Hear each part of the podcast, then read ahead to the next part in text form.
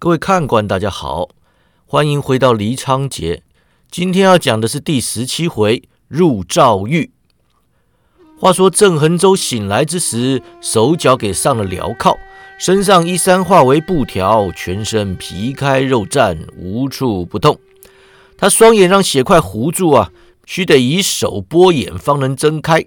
他身处阴暗囚室，肮脏污秽，臭气熏天。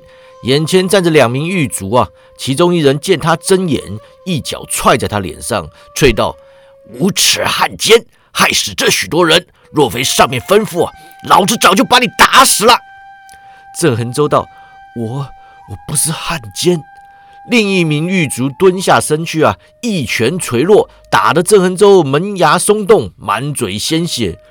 罪证确凿，还想狡辩啊？哈！你勾引后金奸细，阴谋爆破王工厂火药铺啊，炸死了京城两万余人，还说自己不是奸细。郑恒洲叫道：“我没有啊，没有。”狱卒拉起他的衣襟，恶狠狠的道。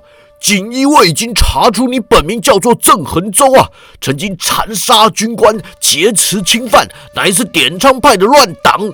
你若不是奸细，何以化名混入锦衣卫，与前线战士吃紧处自服一年有余啊？郑恒州说：“我是乱党，不是奸细啊。”狱卒又是一拳呐！郑恒洲当啷一声架开此拳，随即一脚使劲儿将另外一名狱卒踢出牢房啊！先前的狱卒连忙后退，反手拔刀。郑恒洲一扑而上，意欲夺刀啊！无奈脚镣钉死在墙上，他扑到中途便即倒地了。狱卒挥刀而下，郑恒洲以手上的锁链招架，狱卒连砍三刀，都让郑恒洲架开了。砍到第四刀时，郑恒州运起那劲儿，狱卒拿捏不住，大刀脱手而出，窜出囚室，撞在墙上。那狱卒见他厉害啊，连滚带爬冲出囚室，取钥匙紧锁囚门。郑恒州向前挣扎呀，锁链当啷作响，叫道：“我是冤枉的，叫百草枝过来见我。百草枝，你不是人，给我过来！”那狱卒站在门外，惊魂未定，骂道。好汉奸，果然厉害啊！别以为老子治不了你。郑恒州只是叫道：“叫百草枝过来见我，我是冤枉的，叫百草枝过来。”另一名狱卒这时已经带了五六个人下来啊，人人手持粗大棍棒。众狱卒打开囚门，挤了进去啊，同时举起棍棒往郑恒州身上招呼。囚室狭窄，郑恒州又行动受限啊，当场给打个头破血流。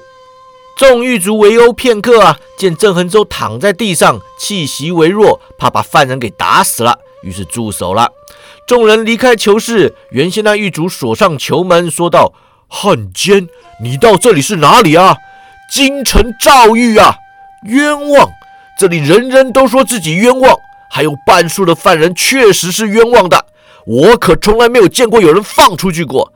你慢慢叫吧。”郑恒洲神志不清啊，嘴里兀自有气无力地说：“百草枝，过来见我。”此后数日啊，众狱卒照三餐殴打郑恒洲啊。郑恒洲皮开肉绽，样貌恐怖，不过都是皮外伤，没有伤到筋骨啊。一连打了五天，这才稍微收敛。到第六天上，狱卒将他提入刑房，架上刑架，随即恭恭敬敬让到两旁。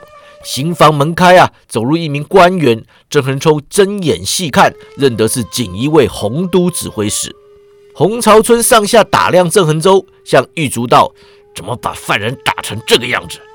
狱卒惶恐道：“回大人，此人伤天害理，弟兄们气他不过，这才动手教训他。”洪朝春道：“弟兄生气也是人之常情，这人我还有用，便把他给打死了。你们先出去吧。”是大人。两名狱卒离开刑房，洪朝春站在郑恒洲面前，皮笑肉不笑地说：“郑百户，这赵狱里还住得惯吗？”郑恒洲呸的一声说道：“洪朝春，你明知我是冤枉的，快点放我出去！”洪朝春道：“郑百户，你是皇上钦点的汉奸呐，冤枉两字可是没人敢随便说的。”郑恒洲问：“你想怎样？”洪朝春道：“我要知道是谁在给百草枝撑腰啊！”不知道。洪朝春眯起双眼，冷冷说道：“郑百户有情有义，洪某深感佩服。然而那百草之忘恩负义，卖友求荣，你又何必跟他讲什么义气呢？”郑恒州道：“你有求于我，这才让我活命呢。我要是把人供了出来，还有性命在吗？”洪朝春道：“只要你供出来，我便带你向皇上求情。”求情？郑恒州不信啊！你将王工厂两万条人命诬赖在我身上，求情？我倒要看看你怎么生求法呀！啊！你锦衣卫伪造证据，诬赖好人，想要只手遮天，没有那么容易。炸王工厂可是大明开国以来最重大的刑案呐！待得三法师会审的时候，我把你们通通抖出来！哈哈哈哈哈！洪朝春大笑啊！三法师会审？锦衣卫承办的案子，什么时候轮到三法师会审了啊？我洪朝春说一句话，管他刑部、督察院还是大理寺，谁敢来跟我吭一声呢？啊！况且此案还是皇上亲自交办，郑恒州啊，你搞清楚啊！就算我现在把你一刀杀了，也不会有人来问我一句的。来呀，你有种就一刀杀了我呀！郑恒洲挑衅道：“这回百草之侦破王工厂案，上面如何封赏啊？加官进爵吗？还是直升指挥同知？”一看洪朝春脸色难看啊，他也来个哈哈大笑。看来百草之已经爬到锦衣卫第二把交椅了。洪大人，你当年升同知的时候，贵庚啊？啊，吏部有没有人告诉你，他这官职是谁升的啊？你不尽快找出百草之的靠山，他迟早会爬到你头上来的。洪朝春右掌直劈啊，将郑恒洲的左背骨给劈断了。郑恒洲剧痛难耐，但却咬紧牙关，不肯叫出声来。洪朝春抓起他的下颚，狠狠说道：“是谁在帮百草之撑腰？你给我说！”郑恒洲额头冒满汗珠啊，喘息道：“你放我出去，我就告诉你。”洪朝春摇头。我就跟你直说了吧，皇上已经昭告天下，指名道姓说王公场案是你干的，圣旨既出，再也没有更改的余地。你就算不被处死，这辈子也不必妄想离开赵玉了。郑恒洲经历这一番权谋背叛啊，心思已比之前明白了。尽管满腹冤屈，愤愤不平，夜深人静时，还是仔细思量。他早知道洪朝春为了查出姓王身份，迟早会来找他的，也早已想好该如何应对。他道：“湖广道御史江城南早已上了劝王书，百草之既然得势，一干非阉党的朝臣此刻必已纷纷上书声援。皇上栽赃一个锦衣卫，便想草草了结王公场案，只怕没那么容易。”洪朝春问：“那又怎样？只要皇上被迫下达罪己诏。”你就可以帮我趁机翻案。所谓罪己诏，乃是皇帝在朝政动荡、政权不稳或是天灾严重的时候，为了反己治责所下达的诏书。通常在罪己之后呢，臣子便会趁着皇帝痛定思痛的机会啊，提出改革建议，而皇帝也会为了呼应罪己诏所宣告的意义而广纳谏言。洪朝春大摇其头啊，说道：“你是叛国之罪。”罪无可恕，即便皇上下罪己诏，哈，也轮不到你来翻案，那就是你的问题了。郑文周道，你能捏造证据关我进来，自然也能捏造证据帮我翻案。你可要想清楚啊！百草之此人厉害的紧，他这次连我这么亲近的弟兄都给卖了，明白宣告他要全心投入北京官场的决心。你千万不要心存侥幸啊，以为他还有丝毫良知。他已经六亲不认了，你玩不过他的。洪朝春冷冷凝望他片刻，最后说道：“你把人给供出来，我保你活命。活命，在这诏狱里度过残生，最多只能做到这样。哦，那就等着让百草之斗垮吧。”洪朝春深吸口气，缓缓说道：“我三天之后再来看你。”说着走出刑房啊，对着门口的狱卒道：“给我打！”说完便即离开。此后每隔三天。洪朝春便来赵狱提审郑恒洲一次，每一次总是问一样的问题，得到一样的答案。狱卒还是会殴打郑恒洲啊。不过既然知道是洪大人要问话的人啊，他们也不敢把他给打坏了。郑恒洲的左臂让洪朝春打断了，他们也立刻找大夫进来医治。到得后来，众狱卒也只有在洪朝春来前呐打个几下，添点新伤痕，交差了事。如此过了近一个月啊，郑恒洲已经渐渐习惯住在诏狱中的日子。开始几天，他恨极了百草枝，每一天心里想的就是出去之后要如何报仇。后来洪朝春来了，他又把心思放在利用此人逃离诏狱之上。过了二十来天呐，心境逐渐冷静下来。柯晚清的容颜开始浮现在他心头啊，他不知道百草枝会不会去对付他，也不知道魏忠贤能不能够保护他。想到自己竟然期待大仇人魏忠贤去保护自己心爱的女人啊，郑恒洲就觉得整个世界天翻地覆，再也没有道理可言。这一天被提到刑房啊，洪朝春关紧房门，朝郑恒洲走来。郑恒洲冷眼看他呀。只觉得此人老态毕露，竟连头发都比第一次见面时要白了不少啊！他哈哈一笑，说道：“洪大人近来烦恼不少啊。”洪朝春竟然没有反唇相讥啊，只是拉把椅子在郑恒洲面前坐下。有什么事情不能在侯爵府里想，一定要跑到牢里来想啊？洪朝春抬头瞪他一眼，站起身来，叹了一声，说道。当初你要是接受本官提议出面诬陷百草枝，今日我们两人都不会走到这个地步。郑恒洲感到讶异啊，你这么快就让他逼上绝路了？洪朝春道：“此人真乃官场奇葩，天赋英才。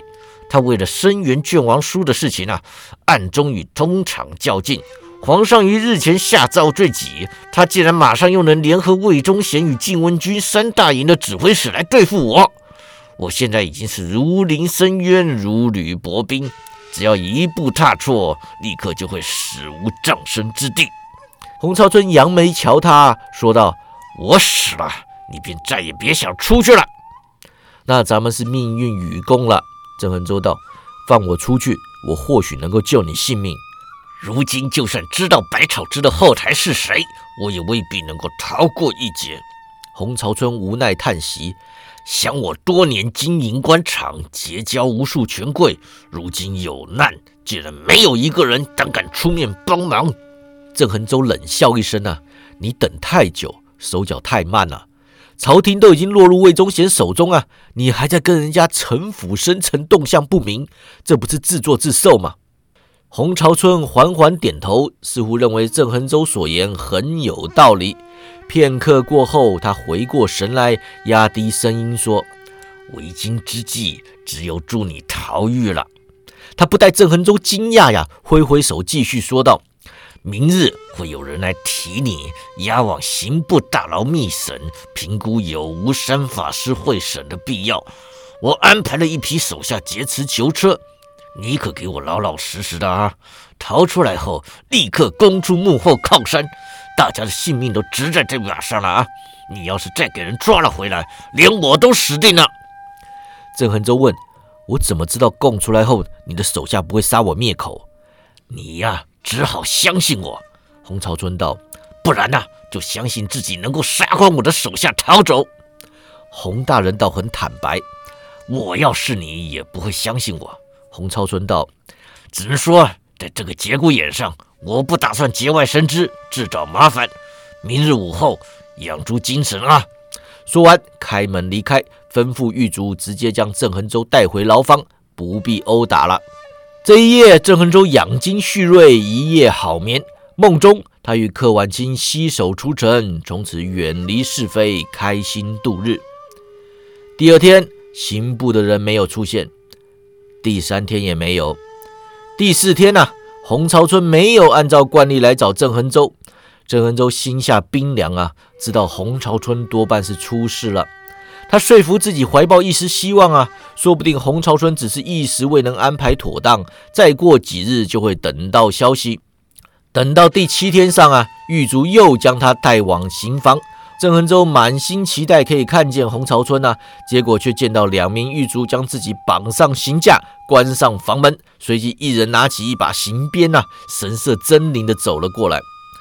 郑恒洲给狱卒打熟了，知道左边那个姓毛，右边那个姓邓，就看到姓毛的狱卒拉扯刑鞭，奸笑道：“呃姓郑的在等洪大人吗？”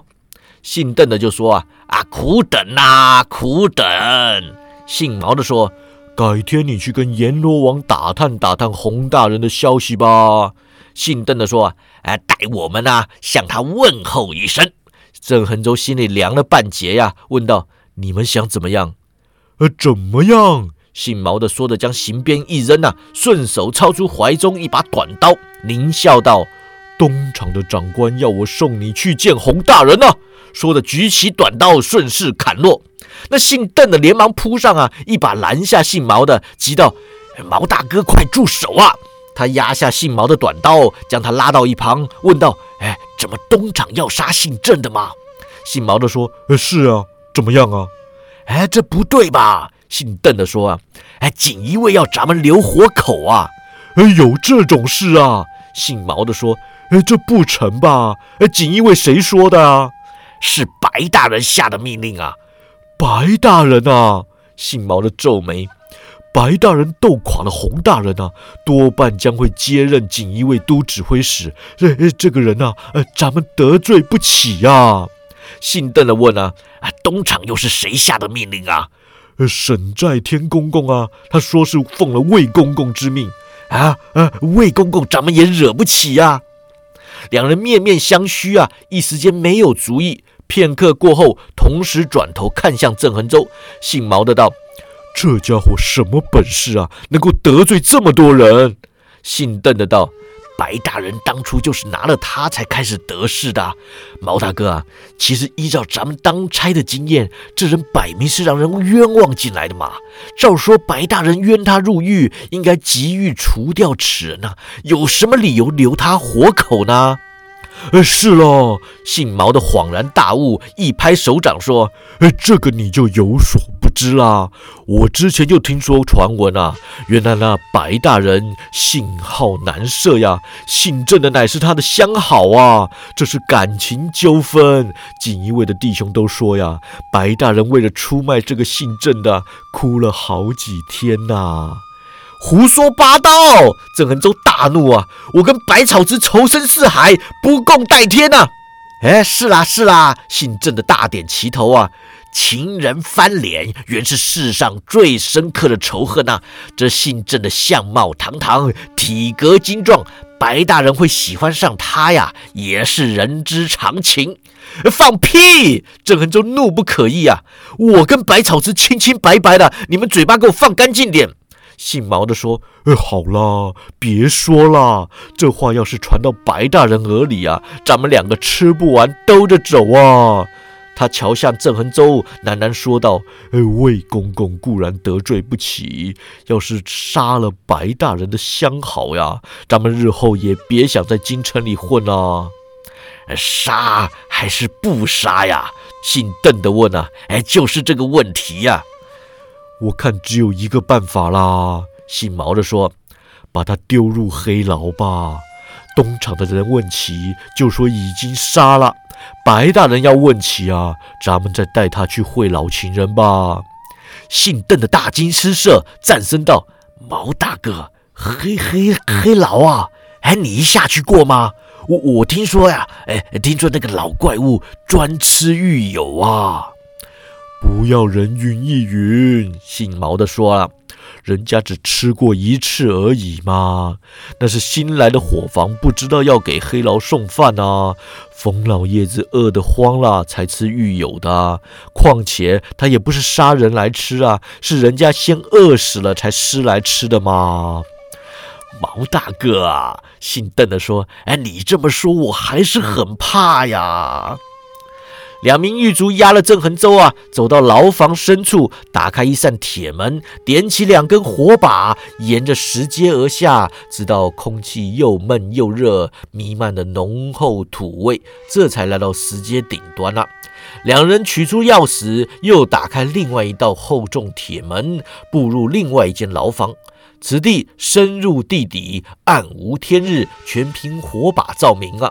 姓毛的插好火把，在门口油灯里添了燃油，这才压着郑恒洲来到一扇囚门之前。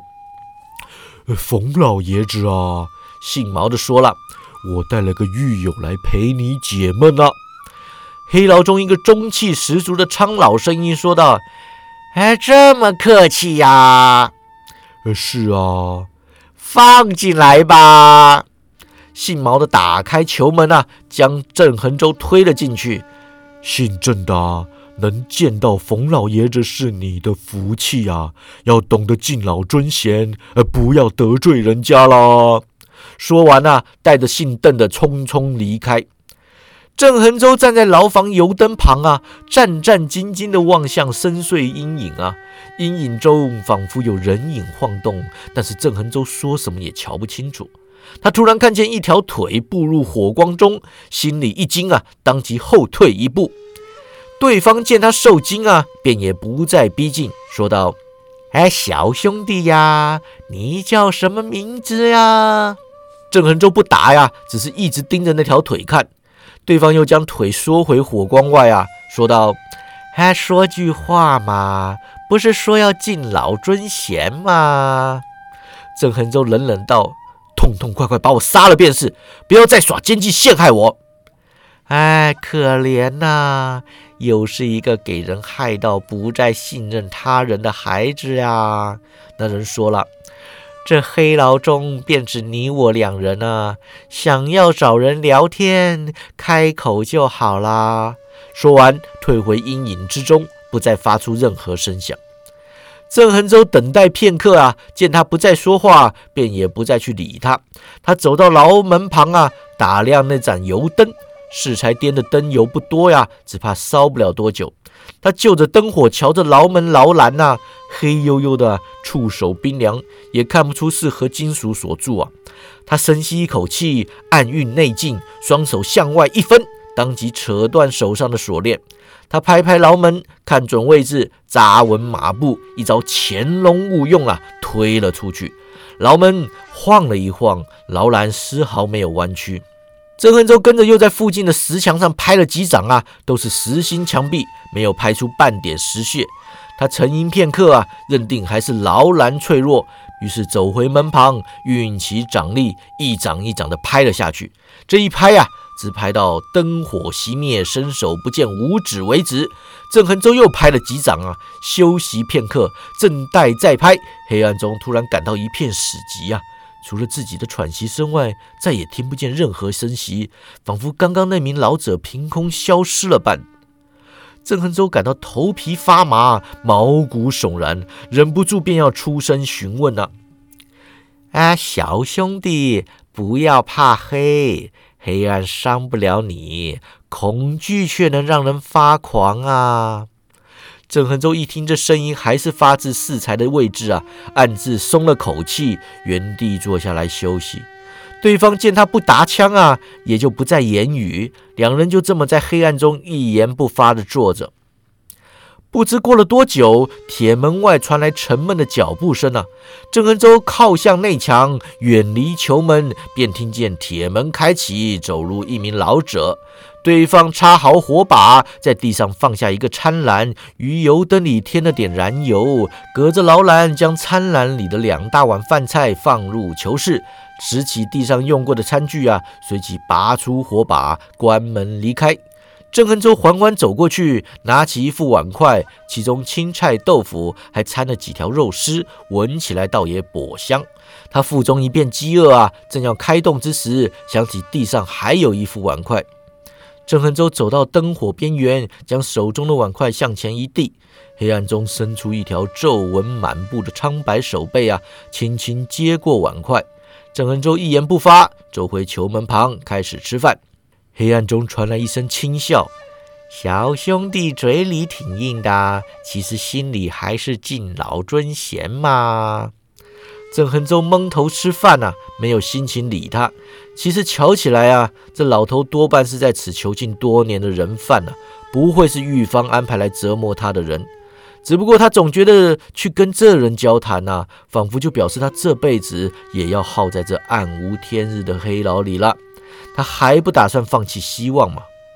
吃完饭后，他上前去检视适才掌拍的球门牢栏呐，一点让降龙神掌轰过的痕迹都没有。他抓起两根牢栏向外一扯呀，那球门还是丝毫没有反应。这情况就跟当年练乾隆勿用用掌拍大石一样啊！他也不灰心，运起掌力又拍了几十掌，眼看油灯渐暗啊，他回过头去找个舒服的地上躺下窝着。日复一日，他就在这般吃饭练功的情况下过日子。自从深入黑牢之后，再也没有狱卒提他去打了，仿佛他从此遭受世间遗忘了般。郑恩洲心无旁骛啊，专心练功。每日来来去去就是那六式降龙神掌啊，一掌一掌拍在球门栏杆或者石壁上。那老者偶尔跟他闲聊几句，郑恒洲始终没有去理他。黑牢中不分日夜啊，只能凭借每日两餐送饭的次数来计算时日。约莫过了一个月啊，一日。郑恒洲急出一招双龙出海，两掌分别将两根栏杆拍得嗡嗡作响，不住共鸣。郑恒洲自觉功力大进啊，低头看着双掌，嘴角不禁露出罕见的微笑。却听那老者说道：“小兄弟呀，你这降龙十八掌当真练的是乱七八糟啊！便是再练个十年，也难以脱离这玄铁牢笼。”这些日子以来，老者总是客客气气地逗他说话，从未如此浇他冷水过。郑恩洲心中不忿呐，起心反唇相讥，跟着突然想到这老者如何得知自己使的是什么功夫啊？他终于开口了：“我这降龙神掌乃是丐帮帮主亲传，怎么会练得乱七八糟呢？”老子啧啧两声说道：“哎，怎么这套掌法改名叫做降龙神掌了吗？”啊，是啊，定是嫌他不足十八掌啊，打起来不够气派。哎，小兄弟呀，你说这掌法是丐帮帮主亲传，只怕有点不敬不实。你这六招降龙掌中啊，便只一招潜龙勿用，使的是有模有样，深得名师传授啊。其他五招得其意而无其形，似乎只学会了内功口诀，招式却未获得名师指点。我这么说，哎，没冤枉你吧？郑恒洲心中惊讶呀，忍不住道：“前辈这么说，难道练过降龙神掌？”啊，那哪需要练啊？用看的就知道了嘛。老者说着，走出阴影，步入灯火之下。相处月余啊，这是郑恒洲第一次得见此人模样。只见他白发苍苍，满脸皱纹，皮肤白到仿佛没有半点血色。郑恒洲一生中从未见过如此年迈之人呐。然而年迈归年迈，此人目光锐利，气势逼人，散发出一种老而不衰的感觉。光看外表，怕没有个一百几十岁了。但是加上这份气度啊，仿佛是个正值壮年的前辈高人。他来到郑恒洲面前，比划了他刚刚双龙出海的模样，说道：“你这双龙出海，力分双掌，功力巨而不善，很是难得。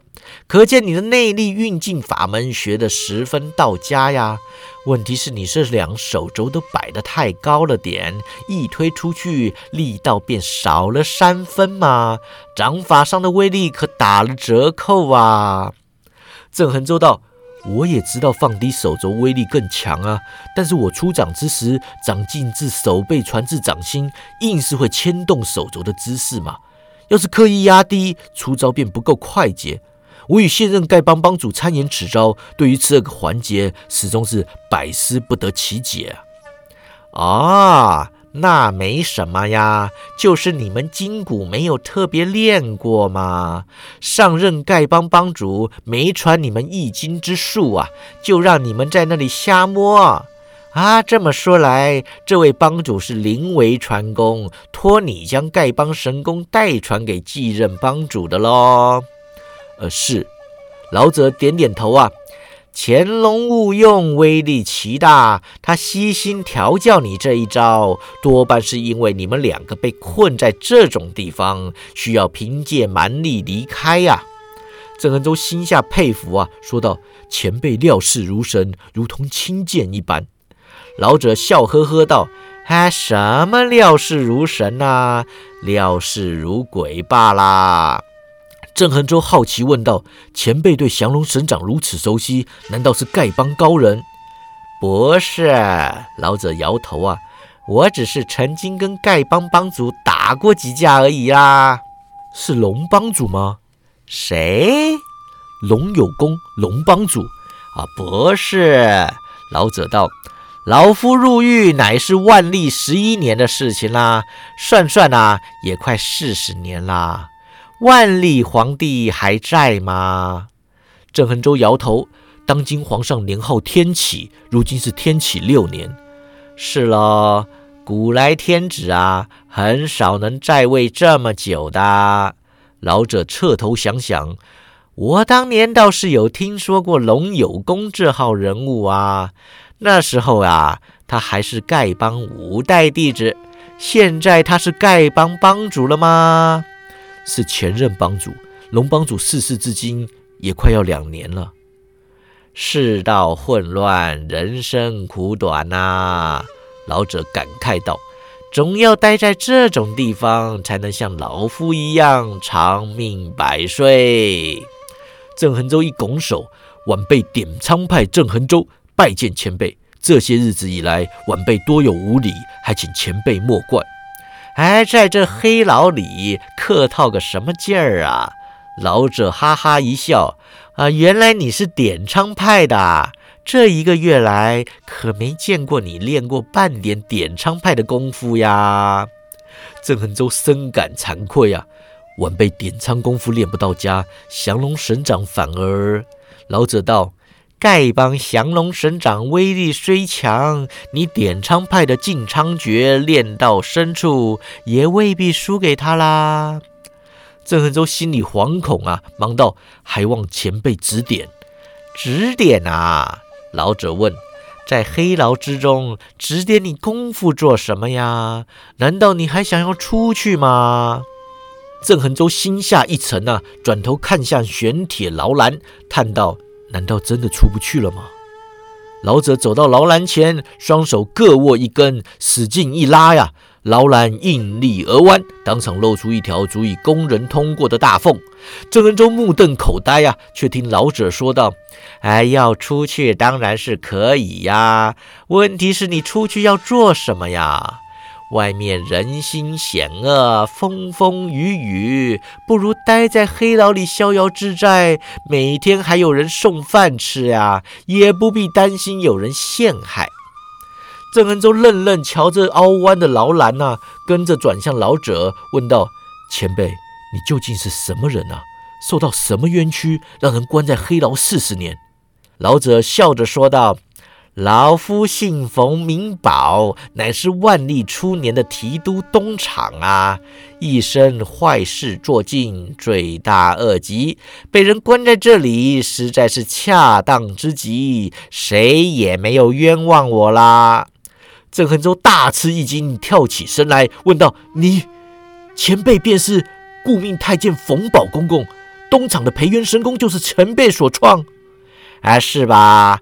罪大恶极。”冯宝笑道：“这么多年啦，老夫自报姓名，一样是吓得你跳起来啦。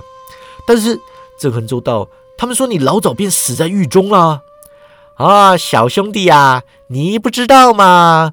冯宝道：“你呀，也已经死在狱中一个多月啦。”郑恒洲双脚一软，坐倒在地，悄悄身处环境，知道他所言不虚啊。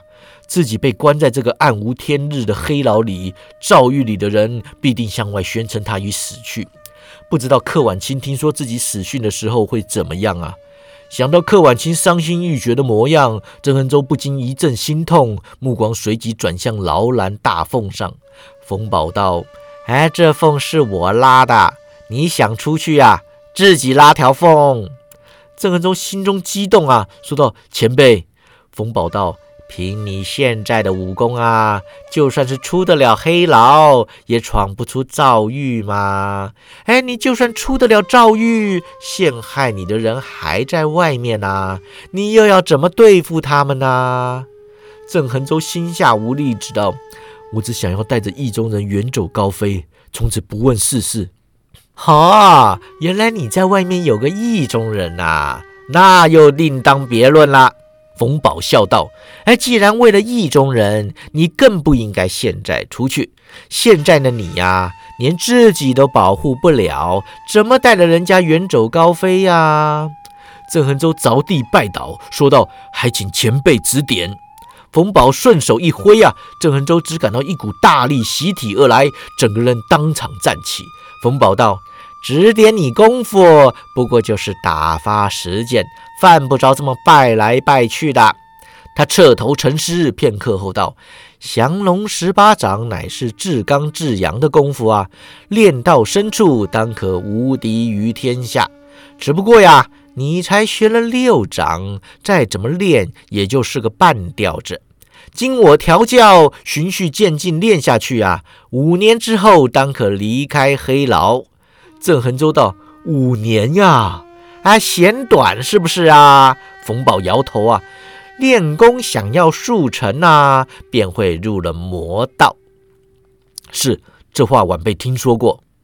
不过话说回来呀，你们点苍派的进苍诀源自道教一流，与老夫的功夫殊途同归。咱们自这方面着手，说不定更有念头。郑恩洲眼睛一亮啊，连连点头。当下将进苍诀中他所想不明白的疑点提出来请教。晋昌诀由毛笃信转交给他自修啊，并未经过师傅指点，有些地方练起来总是不大对劲。其后他虽与毛笃信相处一年有余啊，但是一来锦衣卫事务繁忙，二来他把时间都花在苦练降龙神掌上面啊，是以晋昌诀始终没有弄熟。冯宝博学多闻，武功精湛，尽管没有学过晋昌诀啊，却也解释得头头是道，仿佛已经教授此功数十年般。此后，他为郑恒洲阐释武学之道，教了他许多闻所未闻的法门啊。郑恒洲学武天资本已极高，如今遇上名师，开了眼界，进进只能以飞快来形容了。冯宝见他学得快，心里高兴，教的也很起劲儿啊。如此匆匆数月，两人专心练功，日子倒也不怎么难过。闲暇之余，冯宝也会讲点武林轶事，郑恒州便跟他说些朝廷近况了。冯宝听说魏忠贤权倾天下，只听得摇头叹气。当年我任提督东厂，便让人说过宦官祸国啦。想不到跟魏忠贤比起来，哎，是差得远啦。郑恒洲问前辈是的魏忠贤，冯宝点了点头，不再多说。郑恒洲便没有多问了。这一天送饭的老者在灯油里换了新的灯芯啊，光线明亮了些。郑恒洲练功练到一半，在一面墙上看见一个掌印啊。那掌印入壁三分，端的是威猛无比。郑恒洲伸掌比了比，肯定那掌印不会是冯宝留下的。他向冯宝问道：“前辈，这黑牢中还关过其他武林高手吗？”“四十年间关过不少啊。”冯宝走到他身旁，欣赏墙上的掌印。这一掌啊，是少林大力金刚掌，乃是三十年前达摩堂首座圆真和尚留下的。少林功夫博大精深，当真厉害呀！像这一掌，我培元神功便打不出来。郑恒洲转头瞧他，问道：“前辈，有个问题我早就想问了。前辈的功夫出神入化，于天下武学无所不包。”为什么会创出培元神功如此阴毒的功夫传世呢？哎呀，你这就误会啦！培元神功并不阴毒啊，掌力其实可刚可柔，只是练的人多半功夫练不到家呀，所以才会产生这种误解嘛。郑恒洲道：“可是这功夫，他他要要那个，还是要太监才能练呐。”郑恒洲点头啊。冯宝叹了口气：“哎，这其实不能怪我呀。我自小入宫，起始练功的时候就已经没了宝贝啦。我怎么知道我创出的功夫，哎，有宝贝的人不能练呐？”哦，这么说还真有道理啊。郑恒洲道：“那元真和尚后来怎么啦？”啊，让我给吃啦！郑恒洲想起当日两名狱卒关他进来前所说的话呀，倒也没有如何惊讶。两人站在墙前，望着掌印，心中都有感触啊。片刻过后，郑恒洲问前辈：“四十年来，可有人曾活着离开黑牢？”“只有一人。”郑恒洲心生向往，问道：“那必定是武林中大大有名的前辈高人喽？”啊，有名的很呐！冯宝道，此人尽得我培元神功真传，出去之后叱咤风云，权倾天下。近年更掌司礼监，任提督东厂，几党结社，消灭政敌。一人之下是万人之上，端的是前辈高人。郑恒洲目瞪口呆，问道：“啊，魏忠贤呐？”冯宝点头说道：“二十年前，东厂培元秘籍招窃，魏忠贤奉命追回，结果任务失败，让提督东厂关入大牢啊。当年他也跟你一样，有人要杀他灭口，有人要保他性命，弄到最后糊里糊涂，终于来到黑牢，与我为伴。”我见他遭遇可怜呐，又是东厂一脉，且已练过培元神功，算得上是我的徒子徒孙呐。于是便在这黑牢之中指点他功夫。此人不但聪明绝顶，而且机缘巧合，得天独厚，正是适合习练培元神功的绝佳人选呐。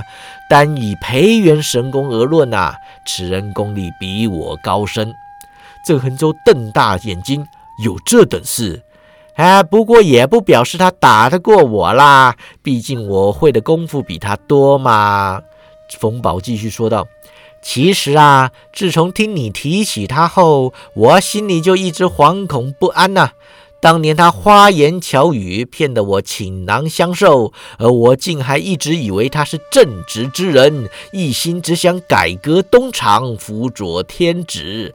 想不到此人狼子野心，竟然连勾结葫芦、谋朝篡位之事都干得出来。啊，万一大明因他而亡，老夫这罪过可就大了。郑恒周道：“既然如此，前辈何不出去教训他？”冯宝瞪他一眼，摇头道：“我一百几十岁的人啦，你还好意思叫我去跟人家打架呀？啊，小兄弟呀，你的责任不可推到我的身上。魏忠贤杀了你的师傅师弟，而你又想娶他女儿做老婆呀？这笔恩怨呐，你总是得要跟他算清楚的。”郑恒州道：“前辈。”晚辈这半年来虽然武功大进，但要对付魏忠贤，只怕还差了一点，还差多啦。风宝道：“天下武功往往偏阴偏阳，东厂的培元神功治阴，丐帮的降龙神掌治阳，这两门功夫练到深处，原是不相上下。”然而降龙神掌少了七掌啊，缺憾甚多。培元神功原来便不该是极阴的功夫啊，实在是让练功之人把它给练小了。其实真正的绝顶神功，应该倒走中庸，阴阳调和，不阴不阳，同时既阴且阳，如此才能一法通万法通，天下武学尽为所用。郑恒洲深以为然呐，缓缓点头。还你呀，根本听不懂，你点什么头啊？哎，前辈这么说就不对啦。郑恒洲辩道：“我听得懂啊，只是做不到而已嘛。”那倒也是啊。冯宝接着说道：“我说魏忠贤机缘巧合，得天独厚啊，重点便在于此了。”培元神功，正常人练了会照火攻心，欲火焚身，热血沸腾，刚烈难耐。但是让太监练起来呀，却又变得至阴至寒，怪里怪气。真正阴阳调和，适合习练此功之人呐。他伸出右手，比出一根食指，乃是阉了一颗之人。郑恒洲双眼瞪得老大，惊讶的说不出话来啊。冯宝笑问：“哎，这样讲很有道理吧？”郑恒洲想说：“确实有道理啊。”同时也想大叫：“哎，简直狗屁不通啊！”冯宝瞧他脸色，哈哈大笑，说道：“哎，总之啊，不管是不是因为魏忠贤只烟一颗的关系呀，他的培元神功都已突破往日凡理，进入深不可测的境界。要打赢他呀，可不容易。”郑恒洲神色坚定，说道：“那我可得要加紧练功才行。”冯宝点头啊。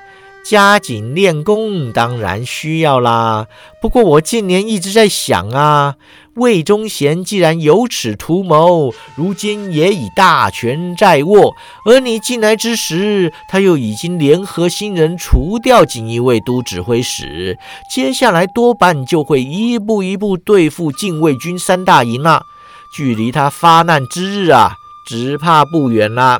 想要及时对付他，我们或许该走些速成的法门。郑恒洲皱眉啊，前辈说过速成会入魔道的啊，我只说会入魔道，可没说不能速成嘛。冯宝说，入魔道这种事情啊，其实很见仁见智的。再说呀，只要我按部就班的给你速成，也不会真有什么危害嘛。郑恒洲问呢。前辈打算怎么做呢？冯宝严肃道：“我来给你调阴阳。”郑恒洲一身冷汗，入魔道啦！冯宝哈哈大笑啊，哎，放心呐，不会淹你的。他笑了一阵啊，侧过身来说道：“运足十成功力与我对掌。”郑恒洲气沉丹田，奋力出掌。他此刻内功已经随心所欲，降龙神掌与晋昌诀内劲不分彼此，随手挥出都是威力惊人呐。冯宝右掌一提，与其掌心相对，霎时之间，郑恒洲仿佛又进入了当年龙有功试他功力时的无际汪洋。不过这一回，整片汪洋却是风平浪静。波纹不生，浑不是龙有功那般排山倒海、惊涛骇浪啊，反而令他心中一片宁静和谐。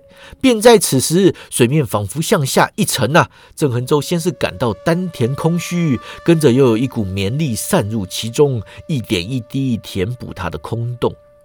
郑恒洲张开双眼，神色惊讶，眼前却不见了冯宝。